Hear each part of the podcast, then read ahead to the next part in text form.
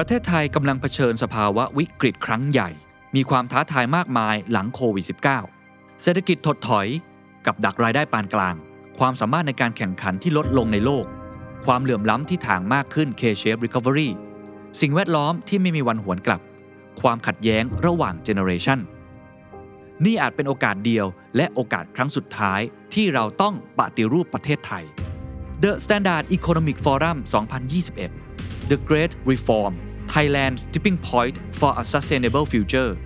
ปฏิรูปประเทศไทยเพื่ออนาคตที่ยั่งยืน เวทีที่เปิดกว้าง ปลอดภัย สร้างสรรค์ และยิ่งใหญ่ที่สุด ฟอรัมที่รวมตัวกันของ 50 ผู้นำรุ่นใหญ่และรุ่นใหม่ มากกว่า 20 เวที 3 วันเต็ม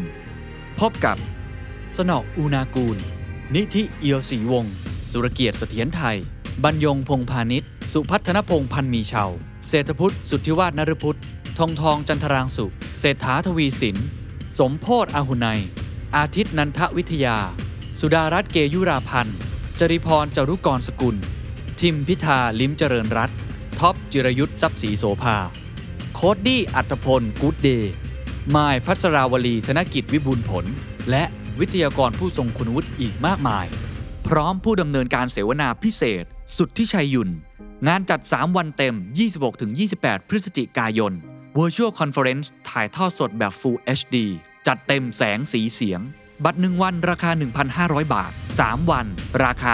3,900 บาท พิเศษ ซื้อบัตร Early Bird ก่อนวันที่ 20 พฤศจิกายน ราคาเหลือเพียง 2,500 บาท The Standard Member รับส่วนลดเพิ่มอีก 10%รับชมย้อนหลังได้ถึง 3 เดือน ซื้อบัตรได้แล้ววันนี้ที่ไทย Ticket Major ติ ดตามรายละเอียดเพิ่มเติมได้ที่ The Standard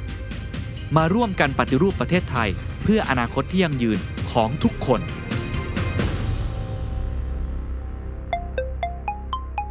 You're listening to The Standard Podcast, the eye opening experience for your ears.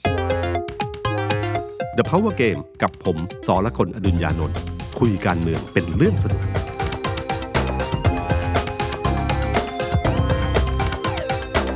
สวัสดีครับ ผมสอละคนอดุญญานนท์สวัสดีครับ ผมเอกธนกรวงษ์ปัญญา content creator การเมืองของ The Standard ครับ สวัสดีคุณผู้ฟังแล้วก็สวัสดีพี่ตุ้มนะครับครับกลับมาเจอกันอีกรอบหนึ่งครับพี่ตุ้ม เมื่อเช้านี้ผมเพิ่งไปดูสถานการณ์น้ำท่วมมาครับครับเป็นเจอไงน้ำทะเลสูงครับพี่แถวแถวอืมพานซังฮีครับครับ ก็คือเหมือนกับว่า ก็เตรียมการกันมาอยู่หลายวัน แต่ปรากฏอืมว่าก็ก็มีปัญหากันพอน้ำทะเลมันสูงเป็นปรากฏการณ์ธรรมชาติ ก็ครับ หนักอยู่พอสมควรครับ พอๆกับน้ำหลาย ๆ อย่างในทางการเมืองที่กำลังพูดถึงในกันอยู่ในหลายประเด็นนะครับ เดี๋ยวจะต้องวันนี้ฝากพี่ตุ้มครับครับ ขอบคุณครับที่เอกเปิดด้วยประเด็นนี้นึกว่าเปิดเปิดด้วยประเด็นแมนยูแพ้สองศูนย์ผมครับมีคนฝากผมแซวพี่ตุ้มอยู่ครับ แต่บอกว่าว่าผมเนี่ยก็เชี่ยวชาญเรื่องบอลอยู่ น้อยครับนิดเหมือนกันครับ เดี๋ยวเดี๋ยวเดี๋ยวรอซับตอนพี่ตุ้มพูดเองดีกว่าครับคือมีคนแซวผมบอกว่าปีเอ่อครั้งนี้จะมาจัดหรือเปล่า เพราะแพ้สองศูนย์ผมบอกเฮ้ยครั้งก่อนมันแพ้ห้าศูนย์ถึงไม่จัด แต่ครั้งนี้สองศูนย์สบายสบายๆนะฮะครับครับผมคือการเมืองไทยวันนี้นะครับ ผมว่าถ้าพูดถึงเรื่องของการเปิดประเทศที่ผ่านมาเนี่ยนะครับเอ่อภาพรวมโดยโดยรวมต้องยอมรับว่าบรรยากาศมันคือคักขึ้นนะอืมนะครับเอ่อไม่เรื่องนักท่องเที่ยวอะผมคิดว่ายังไม่ได้เยอะอย่างที่คาดหมายกัน แต่ในเรื่องของเอ่อการใช้จ่ายภายในประเทศนะครับผมเห็นว่ามันคึกคักขึ้น พอคุณเลิกเคอร์ฟิวให้มีร้านอาหารสามารถดื่มเหล้าได้ดื่มเครื่องดื่มแอลกอฮอล์ได้ ภายในสามทุ่มเอ่อพอเปิดมากๆขึ้นเนี่ยเราเห็นชัดเลยนะครับ ว่ามันคึกคักขึ้น ห้างนี่คนแน่นแล้วรถเริ่มติดใช่ชัดเจนเยาวราชที่เงียบเหงาก็เริ่มคึกคักขึ้นอืม วันศุกร์ที่ตามผับที่ที่ยังไม่มีดนตรีนะครับ แต่หมายถึงว่าแค่เปิดกินข้าวกินอะไรพวกนี้ได้นี่ก็แน่นกันอืมกันไปหมดเลยนะครับ ไปต่างจังหวัดเนี่ยต่างจังหวัดเนี่ยเอ่อไปหัวมีคนบอกว่าสุดสัปดาห์ที่แล้วที่หัวหินเนี่ยนะครับ กลับมาเนี่ยใช้เวลาตั้งหลายชั่วโมง ประมาณ4ี่ถึงห้าชั่วโมง ถึงเดินทางกลับกรุงเทพรถมันติดมากนะครับ ก็แปลว่าคนเนี่ยเริ่มมีการจับจ่ายใช้สอยมากขึ้น ภาพรวมโดยรวมค่อนข้างดีนะฮะคือ คือนึกถึงมูดของคนที่มันอยู่ในช่วงที่มันก้นเหวครับ มันหนักสุดเนี่ยพอมีความความรู้สึกนี้ขึ้นมันก็เริ่มมีชีวิตชีวามากขึ้นเออมันน่าแปลกตรงที่ว่าความสุขในชีวิตของคนตอนเนี้ย มันกลายเป็นเรื่องเรื่องง่าย ๆ ที่สุด คือปกติที่สุดคือขอให้ใช้ชีวิตแบบเดิมได้ แค่นั้นใช่เองนะครับ ไม่ได้ไกลอะไรไปกว่านั้นเลยนะครับ ผมว่าความฝันนั่งเด็กนั่งจิบเบียร์กับเพื่อนที่ร้านได้อะไรอย่างเงี้ยเออเนี่ยครับให้มันมีบรรยากาศเหมือนกับที่เราเคยเคยมีมาในอดีตเท่านั้นเองนะครับ ผมว่าฝันใกล้ๆตอนนี้ที่สุดของคนก็คือว่าเมื่อไหร่เราจะเดินในท้องถนนหรือเดินทั่วๆไปโดยไม่ต้องใส่หน้ากากอืมซึ่งเป็นเรื่องธรรมดาที่สุดในชีวิตของคนเราที่เคยใช้ชีวิตมายาวนาน แต่อันเนี้ยกลายเป็นเรื่องที่รู้สึกว่าเป็นความสุขในชีวิตมากๆนะครับ เรานึกถึงคนที่ไปอเมริกาไปที่ต่างๆ เนี่ย ภาพแรกที่เขาจะเอ่อเขาจะโชว์ใน Facebook ก็คือภาพนี้แหละครับ ถอดหน้ากากแล้วก็เดินไปมา แค่นั้นเองนะครับ นี่นี่คือเรื่องมันเป็นเรื่องในเชิงปรัชญานิดหน่อยในเชิงชีวิตว่าสุดท้ายแล้วความสุขง่ายๆมันก็อยู่แค่นี้เองนะครับบางทีมันมันไม่ได้ไกลขนาดนั้นเอง แต่มาพูดถึงเรื่องการเมืองเนี่ยก็คือว่าภาพบรรยากาศแบบนี้เนี่ยนะครับ ถ้ายังไม่มีอุบัติเหตุแบบโควิดระบาดอีกระลอกหนึ่งเนี่ยผมเชื่อว่าภาพของเอ่อความรู้สึกของประชาชนจะเริ่มดีขึ้นอืมในมุมหนึ่งมันก็ทำให้ภาพของพลเอกประยุทธ์เนี่ยดีขึ้น คือมันเริ่มเศรษฐกิจมันฟื้นเนี่ยคนก็จะเริ่มรู้สึกดี ไม่ค่อยมันจะเริ่มผ่อนคลาย แล้วคนเริ่มมาใช้ชีวิตปกติเริ่มทำมาหากิน เพราะช่วงที่ผ่านมามันแย่มากๆนะครับมันจะเกิดบรรยากาศแบบนี้ขึ้นมานะครับมันดีขึ้นจากจุดต่ำสุดนะครับพอมันดีขึ้นจากจุดต่ำสุดเนี่ยภาพรวมๆของรัฐบาลในเชิงแบบนี้เนี่ย ผมว่ามันก็จะผ่อนคลายลงมันจะไม่กดดันเหมือนตอนช่วงโควิดหนักๆ ถ้าเรานึกถึงภาพโควิดหนักๆ ตอนช่วงนั้นสิครับ ที่หาโรงพยาบาลไม่ได้อืมคนไปยืนรอตรงแถวหน้าวัดพระศรีต้องนอนค้างคืนเนี่ย ภาพแบบเนี้ยมันกดดันรัฐบาลมาก แต่ข่าวเนี้ยผมว่ามันผ่อนคลายขึ้นนะครับ หลายคนก็ตั้งคำถามอยู่เหมือนกันว่าเอ๊ะเศรษฐกิจแบบนี้ปีหน้ามันจะดีขึ้นหรือเปล่านะครับอืมอืมเสียดายมากเลยครับ ที่อันนี้ขอพูดนอกเรื่องนิดหนึ่งคือเสียดายมากที่อาจารย์วีรพงศ์รามกูลนะอาจารย์โกง ที่เคารพเนี่ยนะครับท่านท่านเพิ่งเสียชีวิตไปครับอาจารย์โกงนี่คือเสาหลักอันหนึ่งที่เวลาผมอยากรู้เรื่องเศรษฐกิจ ผมจะถามท่านประจำเพราะว่าเป็นคนที่ทำนายเศรษฐกิจที่ค่อนข้างแม่นยำมากนะฮะอืมคุยทุยไรปั๊บเนี่ยแล้วถ่ายแทบทุกครั้งเนี่ยมันตรงแทบทุกครั้งเลยนะฮะครับแล้วก็ฉันทุกครั้งเวลาเนี่ยแบบเนี้ยถ้าช่วงเวลานี้ถ้าผมมีโอกาสได้เจอท่าน สมมติว่าตอนที่ท่านยังไม่เสียชีวิต ผมก็จะถามอาจารย์โกงเรื่องนี้นะครับ ว่าเป็นยังไงบ้างนะครับอืมฉะนันเศรษฐกิจปีหน้าเป็นเป็นเรื่องหนึ่งที่หลายคนสนใจว่า พอมันพลิกฟื้นแบบนี้แล้วมันจะเป็นยังไงนะฮะครับถ้าตามปกติเนี่ยช่วงเวลาแบบเนี้ยผมจะถามอาจารย์โกร่งนะครับ ผมก็อยากจะถามท่านว่าเอ๊ะเศรษฐกิจปีหน้าเป็นยังไง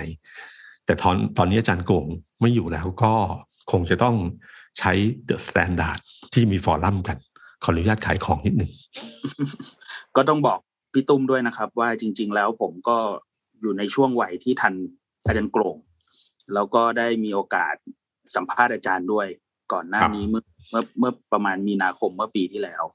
ก็รู้สึกว่าเป็นความสูญเสียที่ที่น่าเสียดายมากนะครับพี่ครับก็อย่างที่พี่ตุ้มบอกครับว่าเพราะฉะนั้นเรื่องเศรษฐกิจเนี่ยมันเหมือนกำลังจะดีดตัวดีขึ้นนิดนึงแต่ Standard เราก็เลยมีเวทีเป็นเวทีอีกอาครั้งหนึ่งนะครับ ก็ใช้คำนี้แล้วกันว่าเป็น The Standard Economic Forum ครับ ก็เชิญทั้งอ่า นักธุรกิจภาคเอกชน แล้วก็เชิญหลาย ๆ วงการแวดวงนะครับ มาช่วยกันมองประเทศไทยว่าเอ่อถึงเวลาแล้วที่ประเทศไทยจะเดินไปทางไหนยังไง ก็ประมาณห้าสิบกว่าคนครับพี่ตุ้มสปีกเกอร์ห้าสิบคนก็จะมารวมตัวกันสักช่วงปลายพฤศจิกายนนี้ครับยี่สิบหกถึงเอ่อยี่สิบแปดพฤศจิกายน ก็ชวนพี่ตุ้มด้วยครับ แล้วก็ชวนชวนคุณผู้ฟังทุกคนด้วยครับ รายละเอียดเนี่ยจะอยู่ในเว็บไซต์ของ The Standard ก็จะเป็น ลักษณะ virtual conference ครับพี่ตุ้มครับก็อยากชวนทุกคนมามาจอยกันมามาร่วมแชร์กันว่า Economic Forum ปีเนี้ยเราจะเห็นอะไรใหม่ ๆ หรือจะเห็นหมุดหมายอะไรที่น่าสนใจมากขึ้นกับทิศทางประเทศไทยอะครับ เรียกว่าทิศทางประเทศไทยเลยนะพี่เนาะเพราะว่าไม่ได้พูดแค่เรื่องเศรษฐกิจอย่างเดียว แต่พูดอืมอะมิติทั้งการเมืองสังคม คนตัวเล็กตัวน้อย generation gap อะไรอย่างเงี้ยครับครับฉันผมว่าจริงๆ เรื่อง เรื่องในช่วงเวลาของการที่เสร็จผมว่าวันนี้มันอยู่ในภาวะความไม่แน่นอนเยอะครับ มันไม่ใช่เรื่องที่ถ่ายง่าย ๆ ว่ามันจะเป็นยังไงอย่างโควิดใครก็นึกไม่ถึงว่ามันจะเกิดขึ้นฉะนั้นบางทีการฟังในมุมมองที่แตกต่าง แล้วเรามาวิเคราะห์ต่อว่าเฮ้ยทิศทางนี้มันจะเป็นยังไงบางทีอาจจะได้มุมต่างๆ ที่เรานึกไม่ถึงก็ได้นะครับ จริงๆเศรษฐกิจตอนนี้มันเริ่มดีขึ้นอย่างที่ผมบอกนะครับ ดีขึ้นในความรู้สึกนะครับ ดีขึ้นในความรู้สึกว่าคนเริ่มมีการจับจ่ายใช้สอยขึ้น แต่มันก็มันอาจจะไม่ดีมากสำหรับคนบางกลุ่ม อย่างเช่นเกษตรกร อย่างเช่นครับของอืมชาวนาที่ข้าวที่บอกว่ากิโลกำละห้าบาทอะไรอย่างเงี้ยนะครับอืมความรู้สึกของเขาก็คงจะไม่ได้ดีมาก แต่คนในเมืองเนี่ยเริ่มดีขึ้นในความรู้สึกนะครับ ภาพแบบนี้เนี่ยที่ผมบอกครับมันเป็นภาพที่ค่อนข้างอาจจะบวกกับรัฐบาล ถ้าไม่มีเรื่องผักชีนะฮะครับคือเป็นเรื่องใหญ่มากนะครับพี่คือผักชีมันขึ้นราคาครับมันเลยมันขึ้นมาจากสองร้อยมาเป็นสี่ร้อยกว่าบาทใช่ไหมครับ แล้วก็ใช่แล้วก็คนก็โวยออกมาว่าเฮ้ยผักชีมันแพงขนาดนี้เชียวเหรือไม่น่าเชื่อนะครับ ผักหลาย ๆ อย่างก็ก็มีปัญหาเหมือนกัน เพราะเหตุผลมันก็ง่าย ๆ ครับ คือน้ำท่วมภาคกลาง ซึ่งเป็นแหล่งปลูกอยู่ แล้วก็มันมีปัญหาที่สองคือปัญหาเรื่องน้ำมันแพง ค่าขนส่งก็สูงขึ้นด้วย ฉะนั้นพอเกิดปัญหาเหล่านี้ขึ้นมาเนี่ยนะครับก็คือคนก็โวย แต่พอโวยเนี่ยถ้าเราเข้าใจธรรมชาติของมันนิดหนึ่งว่าผักชีอะหรือผักต่างๆเนี่ยมันชั่วครั้งชั่วคราวนะครับ มันเป็นช่วงเวลาช่วงนี้ ซึ่งครับมันเกิดน้ำท่วมขึ้น แล้วมันเป็นพืชไร่ พืชไร่มันใช้เวลาระยะสั้น มันก็สามารถปลูกกลับมาได้นะครับ อย่างผักชีเนี่ยมันใช้เวลามันสี่สิบสี่สิบห้าวัน ในการจะปลูก แต่พลเอกประยุทธ์พอเสนอในที่ประชุมครมว่า ให้เอาที่ดินทหารมาปลูกผักชีเนี่ยครับมันก็กลายเป็นภาพลักษณ์ในเชิงความคิดในเชิงยุทธศาสตร์ในการแก้ปัญหาเศรษฐกิจเหมือนกันอืมว่าทำไมต้องใช้คำว่าเหมือนเอาทำเรื่องเล็กให้เป็นเรื่องใหญ่อะครับครับ แล้วก็วิธีการแก้ปัญหาก็เป็นการแก้ปัญหาในรูปแบบที่คนนึกไม่ถึงนะครับ ก็คือให้ทหาร เอาพื้นที่ว่างมาปลูกผักชี ทั้งที่ผมบอกครับว่าผักชีเนี่ยมันใช้เวลาสี่ห้าวัน ปลูกวันนี้เนี่ยปัญหามันจะเริ่มคลี่คลายหมายถึงว่าผักชีก้อนเนี้จะออกมาสู่ในตลาดได้ก็ประมาณกลางเดือนธันวาครับนะครับซึ่งวันนั้นเราก็ไม่รู้ว่ามันคลี่คลายหรือเปล่านะครับอืมแต่แต่ถ้ามองมันอย่างเข้าใจแล้วคิดว่าสักพักหนึ่งเดี๋ยวมันก็หายไป มันก็จะไม่มีอะไรมากเท่าไหร่นะครับครับแล้วก็คนก็พอเข้าใจว่ามันไม่ใช่เป็นเป็นอะไร เป็นสิ่งที่รัฐบาลทำให้ก่อให้เกิดปัญหาครับมันเรื่องน้ำท่วมอืมแก้ปัญหาระบายน้ำอย่างดีดีกว่า เพื่อที่จะทำให้มีพื้นที่ปลูกผักเลยนะครับ แต่ด้านมุมหนึ่งนะครับที่ที่ทำให้คนคิดก็คือว่า ถ้ากองทัพมีพื้นที่ว่าง มีแรงงานที่เหลือ พอที่มาปลูกผักชีได้ ก็แสดงว่าปัจจุบันเนี้ยพื้นที่ว่างของทหารเนี่ยมีเยอะมากอืมทหารมีพื้นที่ว่างเปล่าเยอะมากที่ไม่ได้ใช้ประโยชน์ จนถึงขนาดมาปลูกผักชีได้ คำถามบางทีมันก็นำไปสู่คำถามว่า แล้วทำไมมีที่ว่างเหลือขนาดนี้ เอามาใช้ประโยชน์อย่างอื่นได้หรือเปล่าอืมกำลังทหารมีจำนวนเยอะ แล้วก็เหลือพอที่จะมาปลูกผักชีได้ เอาไปทำอย่างอื่นดีหรือเปล่า หรือลดจำนวนลงได้หรือเปล่า มันก็เป็นมุมปัญหาในการเมืองที่หมุนกลับมาได้นะครับ มันอยู่ที่เราจะมองในมุมไหนเท่านั้นเองนะครับ อันนี้คือคือเรื่องแรกก็คือเรื่องเศรษฐกิจนะครับ ซึ่งผมเชื่อว่า ก็ทำให้พลเอกประยุทธ์เนี่ยหายใจทั่วท้องมากขึ้นนะครับอืมเพราะว่าพอคลายล็อกขึ้นมาเนี่ยมันดีขึ้น แล้วก็ตอนนี้ก็รออย่างเดียวคือ นักท่องเที่ยวเข้ามาให้เยอะขึ้นกว่าเดิมการที่สองก็คือว่าอย่าให้โควิดระบาดระลอกสองอืมเท่านั้นเองนะครับ แต่ทางการเมืองเนี่ยความเข้มข้นของมันมีอยู่ตั้งแต่เมื่อสัปดาห์ที่แล้วนะครับครับคือการที่อยู่ดีๆคุณวิรัตรัตนเศรษฐ์ ประธานวิทย์รัฐบาลนะครับ ซึ่งเป็นขุนพลของพลเอกประวิตยแล้วก็เคียงข้างกับคุณธรรมนัฐโดยตลอดนะครับครับอยู่ดีๆปั๊บศาลฎีกาแผนกคดีอาญาผู้ดำรงตำแหน่งการเมือง ก็รับฟ้องคดีทุจริตสนามฟุตซอลนะครับ ซึ่งทำให้คุณวิรัตแล้วก็ภรรยาใช่ไหมครับภรรยาครับ แล้วก็สองสามคนเนะครับ เรียบร้อยเลยครับ ก็คือต้องยุติบทบาทนะครับ ซึ่งคดีเนี้ยเป็นคดีที่ดึงมาเจ็ดปีนะครับ คือมันเกิดมานานมาก กว่าจะมาถึงขั้นตอนนี้แค่รับฟ้องนะครับเจ็ดปีนะครับอืมขั้นตอนปปชนี่ยาวนานมากนะครับครับครับ มันมีหลายคนบอกว่าเนี่ยคือเหตุผลหนึ่งที่ทำให้คุณวิรัตต้องเข้ามาพลังประชารัฐนะครับอืมประเด็นที่สำคัญก็คือว่าทำไมศาลถึงมารับฟ้องวันที่สองพฤศจิกายน ก่อนที่สภาจะเปิดเพียงแค่หนึ่งวันครับใช่ไหมครับ ซึ่งคุณวิรัตไม่ได้เตรียมตัวเตรียมใจมาก่อนเลยอืม พรรคพลังประชารัฐแม้จะรู้ว่าวันหนึ่งเนี่ยต้องมีการรับฟ้องเกิดขึ้นนะครับมีพิจารณาเรื่องนี้รับฟ้องไม่รับฟ้องไม่รู้แหละ แต่คิดว่ามันน่าจะอยู่มันธันวาแต่ครับไม่คิดว่ามันจะเกิดขึ้นทันทีทันใด อยู่ดีๆมันก็เกิดขึ้นในเวลานั้น ถ้ามองแบบไม่มีอะไรมันก็ไม่มีอะไรครับ มันก็สารรับฟ้องธรรมดา แต่ถ้ามองแบบมีอะไรมันก็มี เพราะว่าถ้าคุณไปค้นข่าวเก่านะครับ ที่สำนักข่าวอิสลาคือวันที่คดีนี้เนี่ย อายการสูงสุดฟ้องวันที่ 14 กันยานะครับ ตอนกลางคืนประมาณทุ่มกว่าเนี่ยเขามีลงเวลาเรียบร้อยนะสำนักนักข่าวอิสลาก็โทรศัพท์ไปหาคุณประยุทธ์เพชรคุณนะครับ รองโฆษกสำนักครับอายการสูงสุดนะครับครับถามว่าคดีเนี้ยจะเป็นไงต่อไปเขาก็อธิบายในเชิงขั้นตอนกฎหมายว่าศาลฎีกาจะนัดประชุมใหญ่นะครับแล้วก็คัดเลือกองค์คณะรับผิดชอบคดีนี้ และจะนัดปัดคำสั่งว่าจะประทับรับฟ้องคดีนี้หรือไม่ในวันที่ 20ธันวาคม เวลา 10นาฬิกา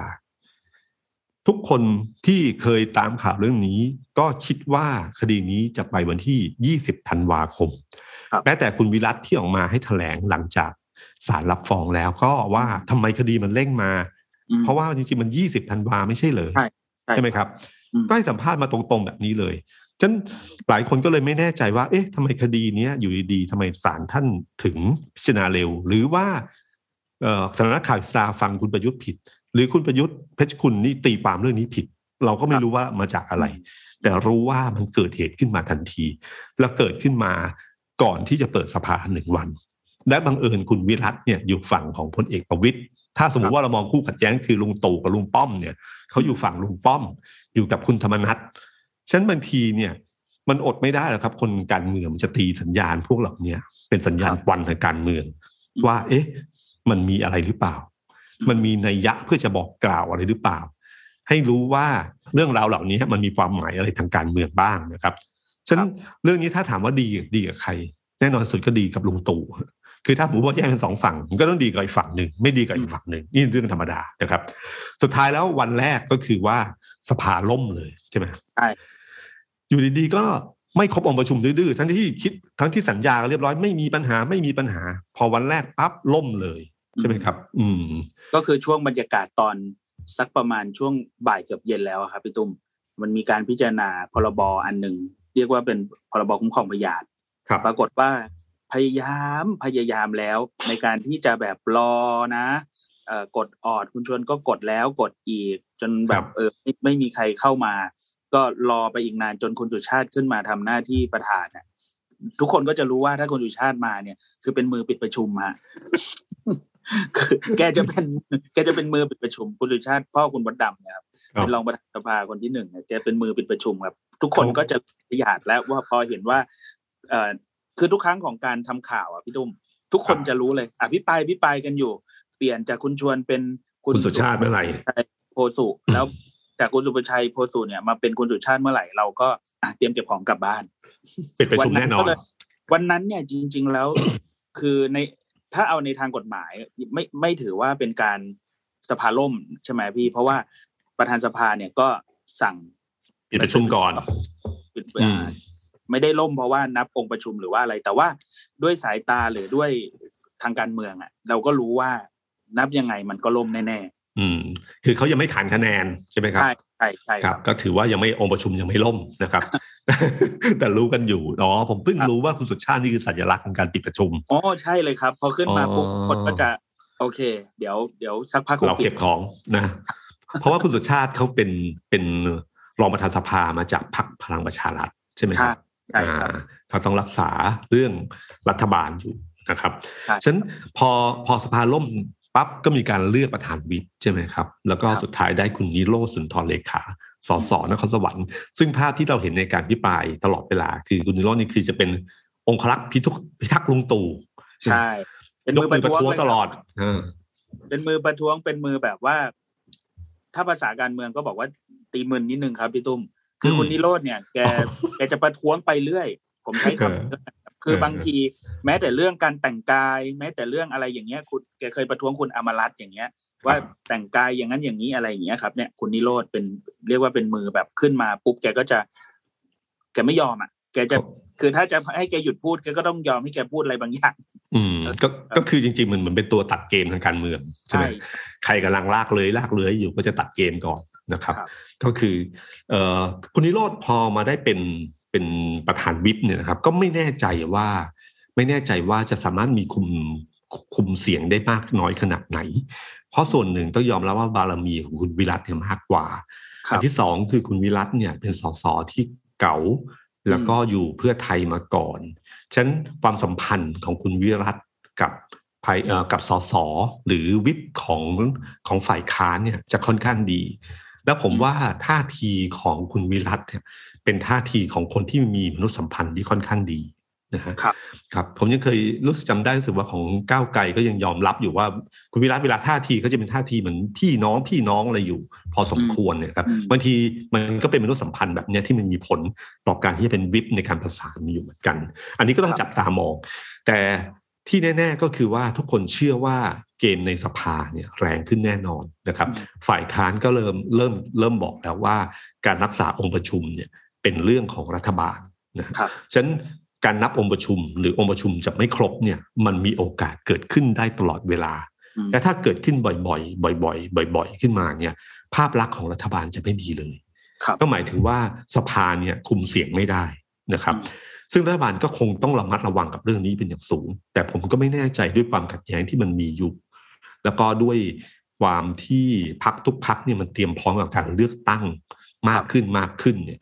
ไม่รู้ว่าความใส่ใจในสภาหรือการคิดว่าเอ้ยยุบสภาก็ยุบเถอะอะไรเงี้ยอืมมันเกิดความรู้สึกเหล่านั้นหรือเปล่านะครับทำให้เรื่องนี้เป็นเรื่องที่ ผมว่ามันจะเป็นเรื่องที่เข้มข้นขึ้นเรื่อยๆ ในสภานะแล้วครับแล้วดูทรงฝ่ายค้านดูจะเตรียมการตอบโต้อยู่หนักพอสมควรนะครับพี่ตุ้มครับเพราะว่าอย่างสัปดาห์ที่แล้วเนี่ยก็มีปัญหานอกจากเรื่ององค์ประชุม แล้วยังมีปัญหาเรื่องรัฐมนตรีไม่มาตอบกระทู้ที่สภาด้วย อืมอืมอืแล้วมก็คือคือไม่มาเลยนะครับพี่ตุ้มครับแล้วก็มีปัญหาคือฝ่ายค้านเนี่ยก็พูดเรื่องนี้มาหลายรอบแล้ว แล้วก็อืมพูดชวนว่าก็ต้องทำหน้าที่ในฐานะประธานสภาด้วยว่าปล่อยให้รัฐมนตรีไม่มาตอบกระทู้เลยแบบไหนยังไง แล้วก็เหมือนกับเอ่อฝ่ายค้านพูดจะของดใช้ข้อบังคับบางอย่างแล้วก็พูดถึงเรื่ององค์ประชุมด้วยแบบที่พี่ตุ้มว่าเนี่ยครับ อืมอืมอืมคือคือผมมองว่าจริง ๆ แล้วเนี่ยนะครับเรื่องนี้เป็นเป็นเรื่องที่ไม่ใช่เพิ่งเกิดขึ้นครั้งแรก มันเป็นเกิดขึ้นมาหลายสมัยการประชุมแล้วนะครับครับแต่เพียงแต่ว่าพักฝ่ายค้านไม่ได้หยิบประเด็นเนี้ยขึ้นมาเป็นประเด็นใหญ่หรือกับเล่นงานนะแต่วันเนี้ยถ้าคู่ต่อสู้คือรัฐบาลเนี่ยเริ่มมีรอยร้าวอยู่ภายในภายในความสัมพันธ์ของภายในพักร่วมรัฐบาลเนี่ยฉะนั้นไอ้เนี่ยก็คือจุดเปราะบางที่หยิบมาเล่นนะครับ แล้วเพื่อทำให้เห็นลุให้เห็นว่ารัฐบาลคุมเสียงในสภาไม่ได้ นั่นคือสิ่งที่ผมว่าเป็นเกมที่ฝ่ายค้านจะเล่นกับเรื่องนี้นะครับ แล้วเรื่องนี้ก็ก็น่าจะจับตากันต่อไปว่า ว่ามันจะออกมารูปแบบไหน แต่เชื่อว่าเข้มข้นขึ้นเรื่อย ๆ แน่นอนตราบใดที่ยังไม่สามารถแก้ไขความขัดแย้งภายในพรรคพลังประชารัฐได้ สิ่งเหล่านี้ต้องเกิดนะครับการตราบใดที่ไม่มีการปรับคอรมอที่ทำให้ทุกคนรู้สึกสบายใจได้ เรื่องนี้มีโอกาสเกิด ตราบใดที่ลุงป้อมกับลุงตู่ยังมีความรู้สึกหวาดระแวงซึ่งกันและกัน เรื่องนี้ย่อมมีปัญหาอืมตราบใดที่คุณธรรมนัฐกับคุณประยุทธ์ยังไม่สามารถผสานให้เป็นลงรอยกันได้เนี่ยนะครับ เรื่องนี้ต้องมีปัญหาแน่นอน อย่างที่ผมอย่างที่ผมเคยบอกครับ ถ้าเป็นเลขาธิการพักแล้วจะต้องทำให้พักชนะการเลือกตั้ง แต่สุดท้ายแล้วก็ต้องผลักดันคนที่ไม่เลือกผมเป็นรัฐมนตรีเป็นนายก มันจะมีแรงจูงใจตรงไหนนะครับครับ มันก็นักการเมืองเนี่ยอย่างน้อยที่สุดเนี่ย ผมว่าเป้าหมายอันหนึ่งก็คือการเป็นรัฐมนตรี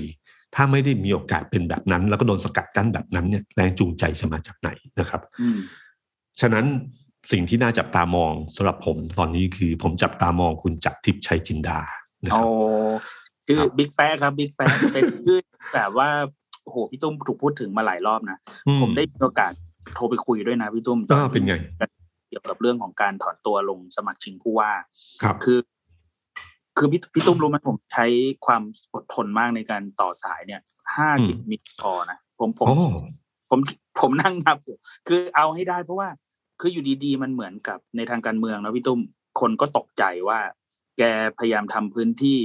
ชูสโลแกนเรื่องจากทิปคนทำงานมาโดยตลอดอะไรเงี้ยแล้วอยู่ดีๆก็ปึ้งเหมือนกับว่าบอกกับสกว่าจะไม่ลงไม่ถอนตัวแล้วครับก็พูดเป็นนัยยะว่าวันที่คุยกันนะครับ บอกว่า โอเคไม่ไม่ลงแล้วแหละ ก็ถอนตัวไม่ได้บอกเหตุผลนะครับ แต่ก็ถามต่อว่าแล้วพี่จะไปทำอะไรต่อ ก็บอกว่าก็เดี๋ยวทำงานรับใช้สังคมต่อไปเนี่ยพูดพูดพูด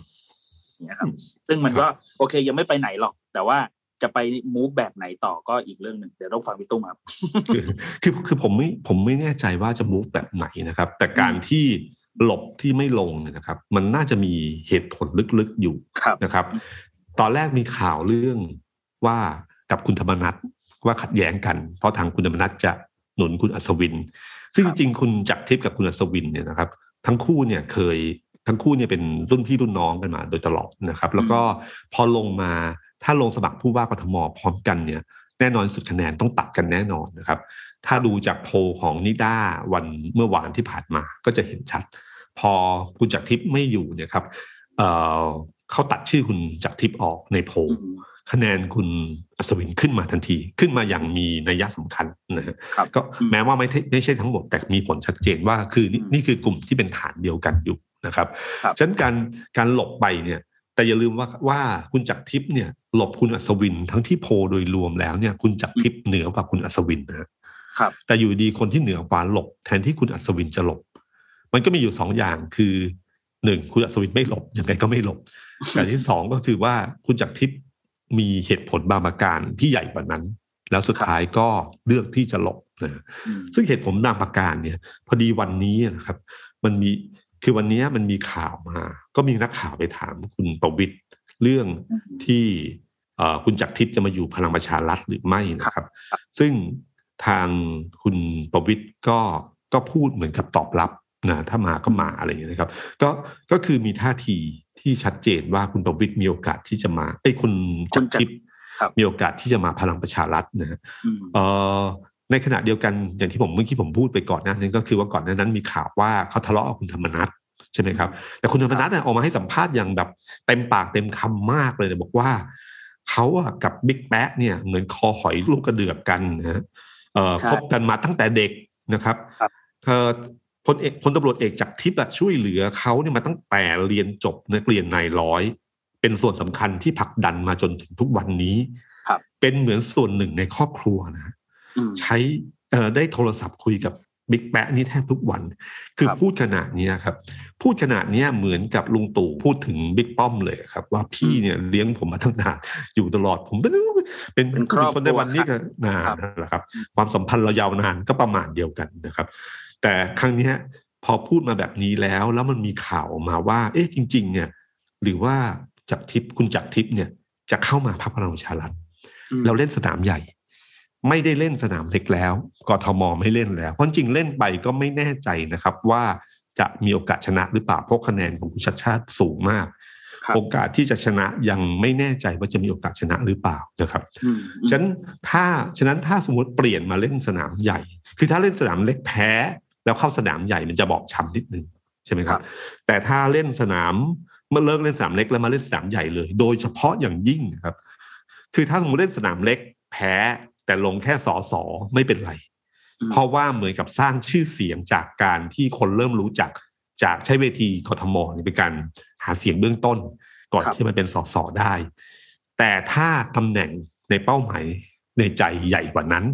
หรือผู้ใหญ่บอกมาว่าควรจะมาอยู่ในตำแหน่งที่ใหญ่กว่านั้นอืมการลงผู้ว่ากทมแล้วแพ้เนี่ยมันจะช้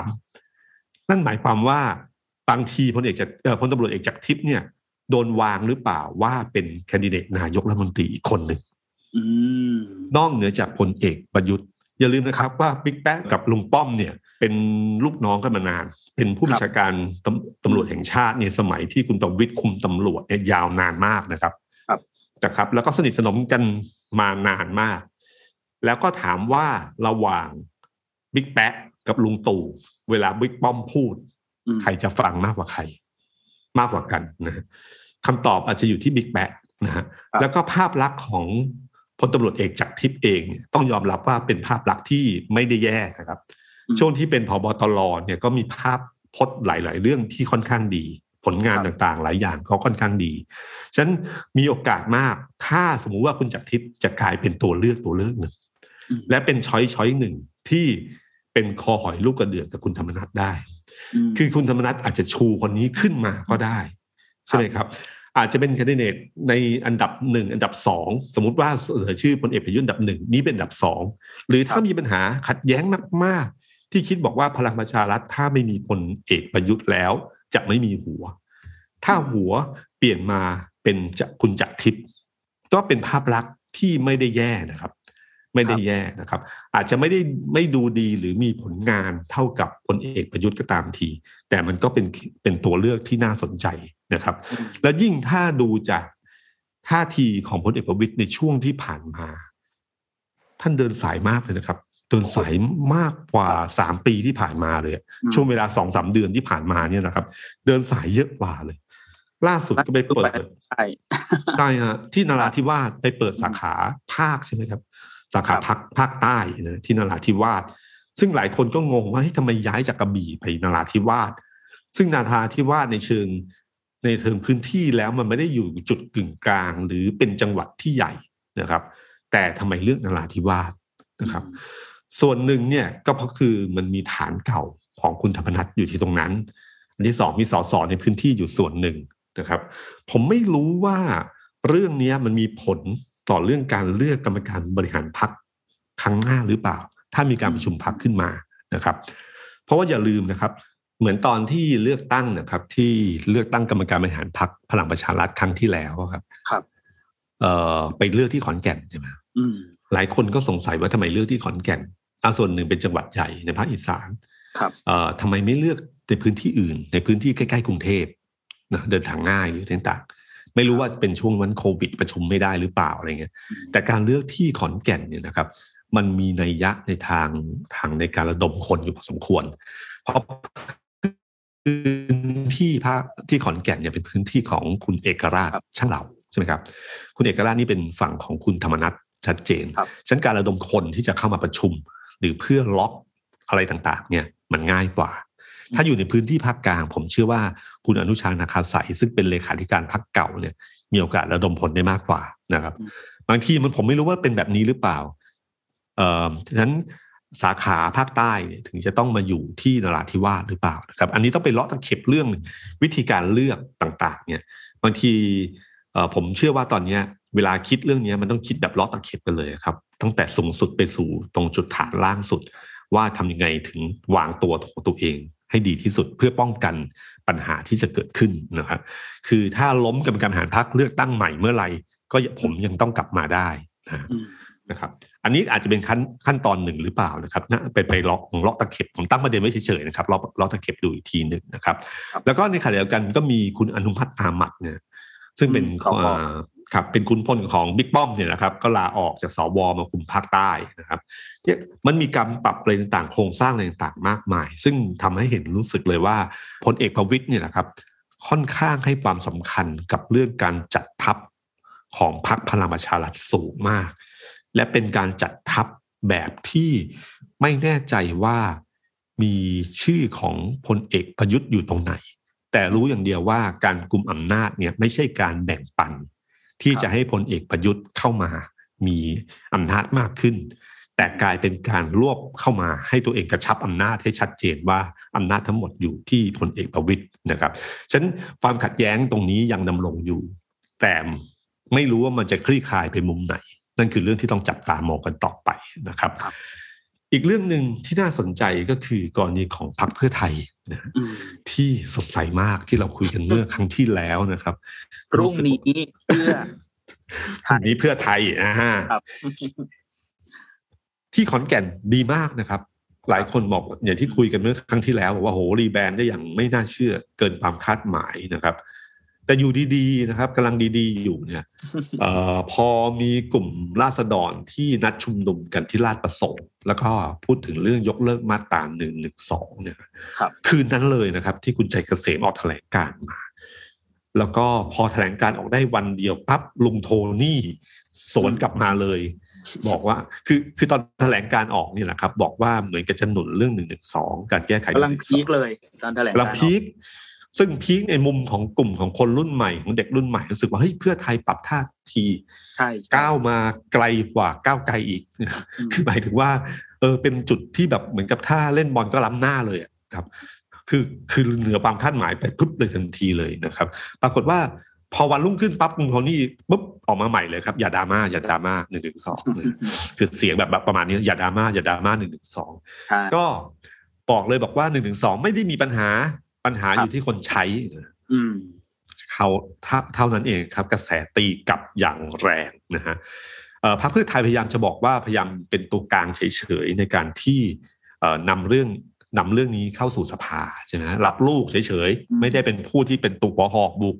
อ่าแต่ถ้าคุณไปอ่านแถลงการณ์คุณชัยเกษมจริงๆนะคุณชัยเกษมเนี่ยออกในแถลงการณ์ในฐานะของประธานคณะกรรมการยุทธศาสตร์และทิศทางการเมืองพรรคเพื่อไทยนะครับ ครับ ในในแถลงการณ์นั้นค่อนข้างชัดเจนนะฮะอย่างเช่นบอกว่าปัญหาการใช้กฎหมายอาญาดำเนินคดี เพื่อจำกัดความคิดเห็นทางการเมืองที่แตกต่างอย่างล้นเกิน ไม่ว่าจะเป็นประมวลกฎหมายมาตรา 112 หรือมาตรา 116 นะครับอืมแล้วก็ไล่มาเรื่อยๆนะครับ แล้วก็บอกว่าตามที่ภาคประชาชนได้เรียกร้องและเสนอร่างแก้ไขข้อกฎหมายที่เกี่ยวข้องกับการกระทำดังกล่าวพรรคเพื่อไทยในฐานะพรรคที่มีสมาชิกมากที่สุดในสภาผู้แทนราษฎรพร้อมนำเข้าเสนอดังกล่าวเข้าสู่วาระ การประชุมรัฐสภาอืมนะครับ คือพร้อมที่จะนำข้อเสนอดังกล่าวข้อเสนอนั้นคืออะไรฮะคือการแก้ไขมาตราหนึ่งหนึ่งสองใช่เข้าสู่สภาเออแต่พอโทนคุณลงโทนี่บอกมาบอกว่าไม่ใช่กฎหมายไม่มีปัญหานะครับ ปัญหาอยู่ผู้ใช้พรรคเพื่อไทยก็กลับทันทีนะครับครับ ซึ่งแบบนี้นะครับ หลายคนที่บอกที่บอกว่าฉายาพรรคเพื่อไทยในอดีตที่โดนแบบมองกันก็คือสู้ไปกลับไปนะใช่ บังเอิญพอดีโชคผมโชคดีนะ ผมครั้งที่แล้วผมบอกว่าเขาเปลี่ยนมาเป็นสู้ไปไหว้ไปนะซึ่งก็จริง ๆ นะครับคราวนี้ก็แค่สู้ไปไหว้ไปเฉยๆนะครับ ก็ปรับท่าทีกันมา ซึ่งถ้าเรื่องนี้นะครับ ถ้าไม่ออกมาตั้งแต่แรกเนี่ย เพื่อไทยไม่มีปัญหาอะไรนะอืมเพราะว่าเด็กเขาเขาไม่ได้คาดหวังว่าเพื่อไทยจะออกมารับลูก เท่าทุนเท่าทุน ใช่ เพียงแค่เปิดประตูบานบอกว่า เข้ามาในจุดปัจจุบันที่เพื่อไทยเป็นอยู่ก็คือว่าพร้อมจะรับเรื่องพร้อมคือเป็นท่าทีเป็นพันธมิตร ผมรู้สึกว่าแค่เนี้ยเพื่อไทยก็ไม่ได้บวก แต่ไม่ลบอืมแต่การที่ขึ้นไปถึงระดับที่ว่านำเสนอว่าตัวเองจะนำมาเอ่อรับเรื่องนี้มาแก้ไขเนี่ยครับ แล้วก็พลิกกลับเข้ามาสู่จุดที่ว่าจะเปิดประตูและรับเรื่องเฉยๆเนี่ย มันพลิกกลับมันแบบยูเทิร์นแบบเนี้ยมันเสียความรู้สึก เด็กจะรู้สึกเสียความรู้สึกว่าเฮ้ยอย่างนี้มันเหมือนกลับลำอีกแล้วนี่นานะครับครับเออฉะนั้นผมว่าคืนวันพรุ่งนี้อะครับ ลุงโทนี่จะเหนื่อย เพราะเขาจะเปิดขับเฮาส์ใช่ไหมครับใช่ครับ ถ้าเปิดเวทีให้เด็กขึ้นมาถามเมื่อไหร่นะครับ ผมว่าเจอหมัดตรงแน่นอนนะฮะอืมจริง ๆ แล้วเนี่ยครับ เรื่องนี้เนี่ยครับพรรคเพื่อไทยเนี่ย ก็เออถ้าเรามองในตามความเป็นจริงในเชิงการตลาดการเมืองพรรคเพื่อไทยออกมาเล่นเรื่องหนึ่งหนึ่งสองอย่างเต็มตัวเนี่ย อาจจะไม่ได้ถูกต้องมากนะในเชิงการตลาดการเมืองนะเพราะว่ากลุ่มเด็กคือกลุ่มหนึ่ง ถ้าเราพูดถึงการตลาดก็คือเหมือน niche market ฉะนั้นก้าวไกลอ่เขาเจาะกลุ่มนี้อยู่แล้ว กลุ่มนี้เป็นกลุ่มฐานที่มั่นของก้าวไกลอยู่แล้วนะครับ เพราะว่าบุคลิกของก้าวไกลอ่สอดคล้องกับเด็กมากกว่า แต่เพื่อไทยเนี่ยอย่าลืมว่าเป็นเป็นแมสนะครับ คือหมายถึงว่ามันมีทั้งคนในกรุงเทพมีทั้งเด็กรุ่นใหม่อยู่บ้าง แล้วก็มีชาวบ้านในต่างจังหวัดค่อนข้างเยอะ เรื่องหนึ่งหนึ่งสองเนี่ยค่อนข้างเซนซิทีฟนะฮะมันไม่ได้หมายความว่าไปปั๊บแล้วพรรคเพื่อไทยจะได้คะแนนแบบทุกหย่อมย่ามันไม่ใช่อืมมันไม่เหมือนนโยบายแบบเกษตรกรสมัยก่อนที่จำนำข้าว 30 บาทรักษาทุกโรคนโยบายแบบเนี้ยมันได้แมสโดยรวมทั้งหมดทุกหย่อมย่าฉะนั้นการเดินเกมตรงเนี้ย จังหวะที่ล้ำหน้าไปตรงนั้นนะมันพลาดไปนิดหนึ่งนะฮะพอพลาดไปนิดหนึ่งปั๊บแล้วตีกลับเนี่ยโคตีโค้งกลับเนี่ย ฟั่มเทกระจาดกันเลยนะครับ คะแนนก็ตีกลับไปอย่างแน่นอน ฉะนั้นคือพวกนี้ยน่าสนใจมากครับเอาน่าฟังนะครับพี่ตุ้มมันมีมันมีอันหนึ่งที่หลายคนก็สงสัยครับ อาจจะถามครับพี่ตุ้มก็คือเรื่องของการกลับลำนี่แหละพี่ตุ้มครับว่าพอพูดถึงเรื่องประเด็นหนึ่งหนึ่งสองพูดถึงเรื่องกฎหมายมาตราเนี้ยในเชิงของทางการเมืองเวลาไปลงพื้นที่หาเสียง หรือไปไปเจอชาวบ้านนะครับ ผู้แทนที่ต้องไปหาเสียงเนี่ย มันจะถูกแปะป้าย อืมอะไรที่เกี่ยวเนื่องกับสถาบันไหมอะไรอย่างเงี้ยครับแล้วจะทำให้หาเสียงยากหรือเปล่า อีกขั้วตรงข้ามอาจจะใช้เรื่องนี้ใช่มานะครับคือใช้ไม่ใช้ก็เห็นชัดเจนนะครับ พอเพื่อไทยออกวันนั้นปั๊บพาเลทอืมมาเลย ทั้งพรรคทุกพรรคการเมือง ทุกพรรคที่ที่อยู่ฝั่งตรงข้ามก็มาเต็มเต็มๆอืมคือเดิมก้าวไกลก็เป็นพรรคที่เป็นจริงเป็นหัวหอกเรื่องนี้โดยตรง แต่พอเพื่อไทยอะตัวใหญ่กว่า ทุกคนถล่มเพื่อไทยเพราะทุกคนรู้เลยว่าที่ผ่านมา ล้มคุณทักษิณที่ผ่านมาคือเรื่องอะไร ก็คือเรื่องนี้แหละครับ ครับฉันพอหยิบขึ้นมาปั๊บก็โดนอีกรอบหนึ่งพอโดนอีกรอบหนึ่งคราวนี้ก็มากันเต็มเลยทุกพรรคการเมืองนะฮะก็มาเต็มเลยแล้วก็จริง ๆ เรื่องเนี้ยไปพูดในพื้นที่บางพื้นที่ก็ไม่ได้คะแนนเพราะเขาไม่ได้สนใจใช่ไหมครับ มันมีบางจุดมีบางกลุ่มบางรุ่นที่เป็น niche market ที่เรื่องเนี้ยเขาสนใจเรื่องนี้และให้ความสำคัญกับเรื่องนี้เป็นพิเศษฉะนั้นพอเพื่อนไทยเล่นจังหวะเนี้ยก็ผิดจังหวะไปเลยนะฮะอืมแล้วก็ มันก็มีผลเหมือนกัน เพราะเราทายไม่ถูกจริงๆนะว่าไปหาเสียงแล้วมีการหยิบประเด็นนี้ขึ้นมา แล้วพลิกเกมมาเล่นเกมความรุนแรงขึ้นมา ซึ่งเราก็ต้องรู้ว่าที่ผ่านมา I.O. มันเกิดขึ้น ในสื่อออนไลน์บางทีมันก็จะมี I.O. ในในออฟไลน์ก็ได้นะครับอืมแล้วก็มีความชอบธรรมที่จะเล่นประเด็นนี้ ความชอบธรรมหมายถึงว่า เป็นเรื่องที่ พอเข้าใจได้ว่าจะเกิดสิ่งเหล่านี้ขึ้นนะฉะนั้นมันไม่ได้บวกมากกับเพื่อไทย เราต้องนึกนะครับว่าจริง ๆ แล้วเนี่ยนะครับ ก้าวไกลเนี่ยเขาเป็นหัวหอกเรื่องนี้มาตลอด แล้วก็ภาพลักษณ์ของนึกถึงคนรุ่นใหม่เนี่ยคนรุ่นใหม่หรือเด็กรุ่นใหม่เนี่ยจะไม่ค่อยชอบภาษาทางการเมืองที่เป็นเหมือนภาษาทางการพูด ให้ตีความให้เป็นอะไรพวกเนี้ยอืมเขาต้องการแบบชัดๆซ้ายขวาขาวดำชอบไม่ชอบ แก้ไม่แก้แก้ไม่แก้ อย่ามากึกกึกกักกักแบบนี้ไม่เอา อันนี้คือเป็นเรื่องปกตินะครับฉะนันบุคลิกเนี่ยมันมีบุคลิกอยู่ ซึ่งเป็นบุคลิกที่เพื่อไทยอะในฐานะพักที่เป็นแมสเนี่ยเล่นแบบเนี้ยไม่ค่อยได้ครับเล่นได้อย่างเดียวคือเป็นกึ่งพันธมิตร เห็นร่วมกันในบางเรื่อง แต่ให้ลุกเกินเป็นเป็นแกนนำก็จะไม่ได้นะครับครับแล้วก็เอ่อเพื่อไทยเนี่ยมันเหมือนกับเพียงแค่อย่างเงี้ยครับเพื่อไทยเนี่ยจุดขายสำคัญคือเรื่องเศรษฐกิจนะครับ การเมืองก็อยู่ในระดับ ประชาธิปไตยครับแต่เรื่องการที่เรื่องหนึ่งสองเนี่ย เพื่อไทยอะที่ที่เลขาธิการพรรคพูดในวันก่อนเนี่ย ผมว่าน่าคือจุดที่พอเหมาะพอควรกับเพื่อไทยก็คือ ขยายเสาคานอืมเป็นพันธมิตรแต่ไม่ใช่ดันเพดานเออ อันเนี้ยคือสิ่งที่เพื่อไทยในเชิงการเมืองนะครับ แต่ในเชิงแบบว่าจุดยืนจริง ๆ แล้วมันควรจะเปลี่ยนแปลงเพื่อสังคมที่ดี อันนี้เป็นอีกเรื่องหนึ่งแต่ในคนี่รับนี่พูดในแง่ของการตลาดการเมืองอืมเพราะว่าถ้าลุงโทนี่พูดว่าหนึ่งหนึ่งสองไม่มีปัญหาเนี่ย มันมันไม่ใช่อะหนึ่งหนึ่งสองมีปัญหา คือถึงขั้นยกเลิกไหมอาจจะไม่ใช่ อาจจะต้องแก้ไขอะไรบางอย่างให้อยู่ในระดับที่พอดีของมัน ไม่ใช่ว่าใคร ๆก็ฟ้องได้เนี่ยประเด็นหลักเลย นะครับ มันก็เลยกลายหยิบเรื่องเนี้ยมาเป็นอาวุธทางการเมืองขึ้นมา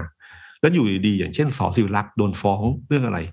เรื่องครับการวิจารณ์ประวัติศาสตร์เรื่องพันทะเลสวนอ่าจำได้ไหมครับ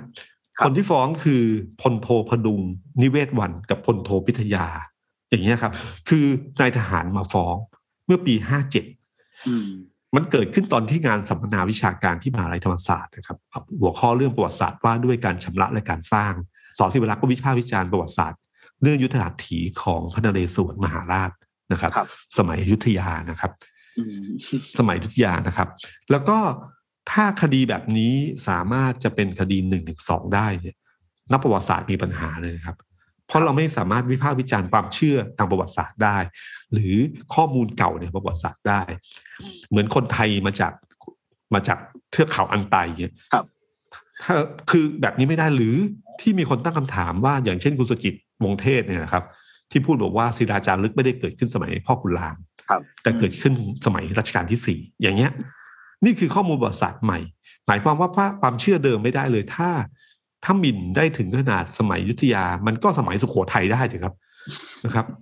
มัน ไอ้แบบเนี้ยที่ผมว่ามันจะมีปัญหาขึ้นมานะครับ หรือเรื่องพระเจ้าตากที่เป็นเป็นมีการแบบขุดเรื่องประวัติศาสตร์มาถกกัหนลากหลายมากครับใช่ครับมันเป็นเรื่องความรู้ทางการเมืองนะคือการสันดาบทางความคิดเนี่ยคือมันมีการปะทะแล้วเพื่อให้เกิดสิ่งใหม่มาพิสูจน์กันหลักฐาน เพราะเราเกิดไม่ทันทั้งสิ้น มันหยิบเอาหลักฐานมายืนยันกันว่าเป็นยังไงนะครับอืมนี่นี่คือเรื่องเรื่องที่ผมว่า เออ ถ้าถามว่ามีปัญหาไหมมีอืมแต่มีระดับไหนจะแก้ยังไง ต้องมีอยู่นั่นอยู่